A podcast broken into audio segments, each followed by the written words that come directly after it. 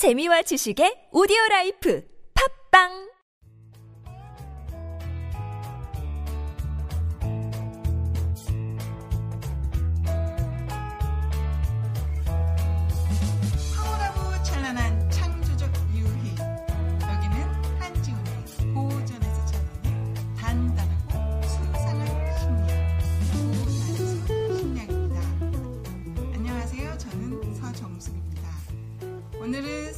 여덟 번째 음, 시간으로 꿈꾸지 않았기 때문에 이루지 못한 것이다에 대해서 한지훈 작가님과 이야기 나눠보겠습니다.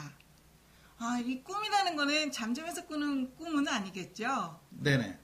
이 꿈꾸지 않았기 때문에 이루지 못한 것이다. 뭐 워낙 그 말들이 많은 건데요. 음흠. 자, 우선 이렇게 한번 얘기를 해보죠. 저는 오늘 로자의 도덕경을 가지고 이야기할 건데요. 그걸 읽어드리고 한번 얘기를 해볼게요. 네. 사람이 살아있을 때는 부드럽고 약하지만 죽음은 단단하고 강해집니다. 온갖 것, 풀과 나무, 살아있으면 부드럽고 연하지만 죽음은 말라 뻣뻣해집니다. 음. 그러므로 단단하고 강한 사람은 죽음의 무리이고 부드럽고 약한 사람은 삶의 무리입니다. 군대가 강하면 이기지 못하고 나무가 강하면 꺾이지, 꺾이고 맙니다.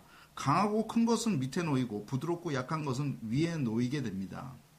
오, 자연에게 치지만 정말 딱딱 맞아 떨어지는데요. 모두 죽어가는 것은 뻣뻣하죠. 그렇죠.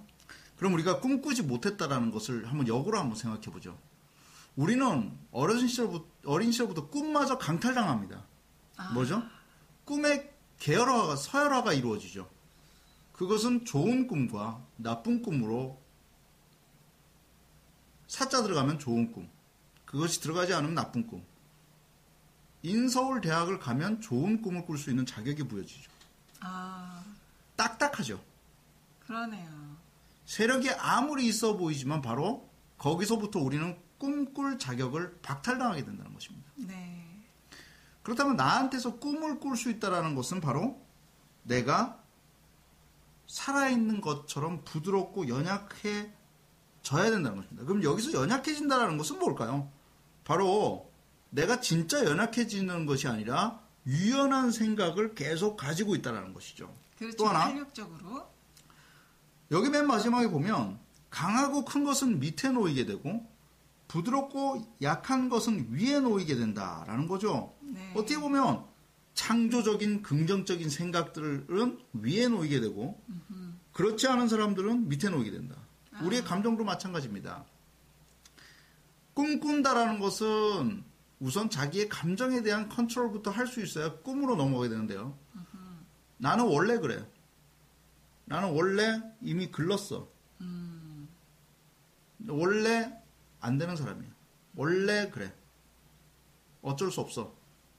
딱딱해. 느낌만으로도 딱딱하지 않습니까? 변화를 전혀 주기 힘들 것 같아요. 그러니까 밑에 놓일 수밖에 없죠. 음.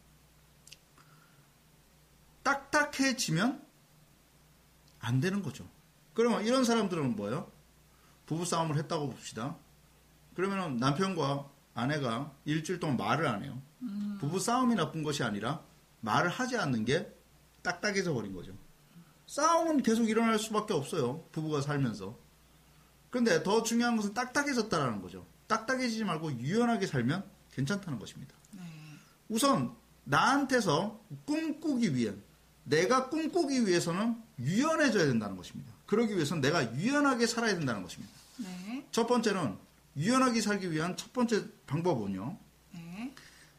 내가 지금 행하고 있는 모든 딱딱한 거를 바라보라는 것입니다. 아. 진짜 딱딱하게 사는, 살아가는 사람들은요.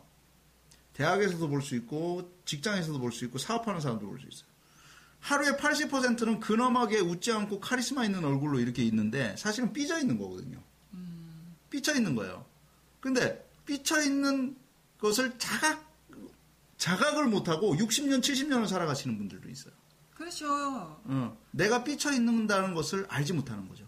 남이 그 부분을 얘기하면 굉장히 예민해지죠. 그렇죠. 왜 하루 종일 삐쳐 있어? 그러면 내가 언제 그랬다고 그래? 이렇게 말하죠. 네. 근데 자기가 자기의 자신의 딱딱한 그 모습을 관찰할 수만 있다면 삶은 변화되기 시작하겠죠. 그럼요. 그렇죠. 음흠. 뭐 우리가 티비에서도 보잖아요. 잘 나가는 개그맨들 보면 정말 개그가 통통 튀고 유연하게 이럴 데가 없잖아요. 네. 그렇기 때문에 첫 번째 실천 방법은 딱딱한 삶에서 벗어나야 된다. 그러기 위해서는 뭐예요? 내가 지금 행하고 있는 모든 행동과 관찰을 스스로가 관찰하라. 네. 두 번째 방법은요.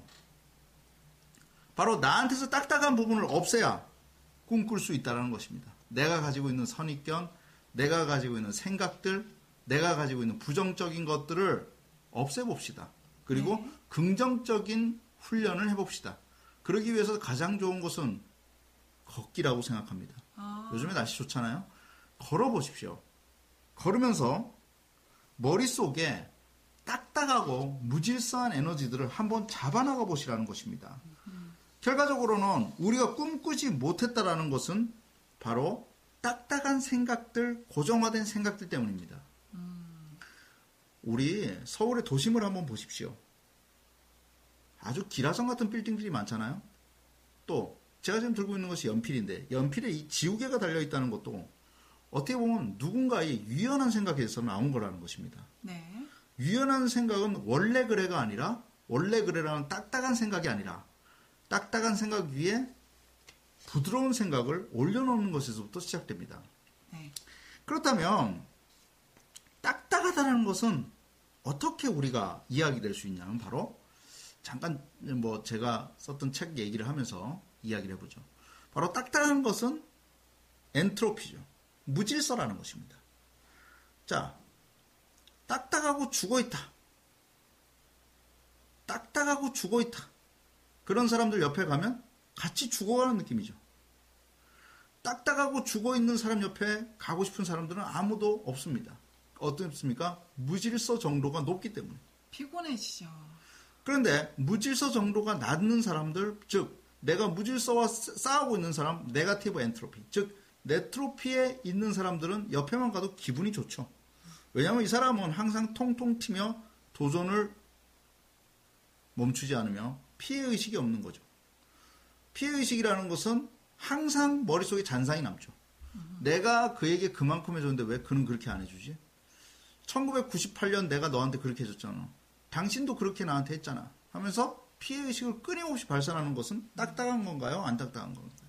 딱딱한 거죠. 아. 딱딱하면서 벗어나고 싶다면 바로 내가 부정적인 생각을 하고 있다는 것을 인식하고 그것을 관찰하기 시작해야 된다는 것입니다. 그래, 그래야 그 부정적인 생각, 우리가 하루에 육만 가지 생각을 한대요.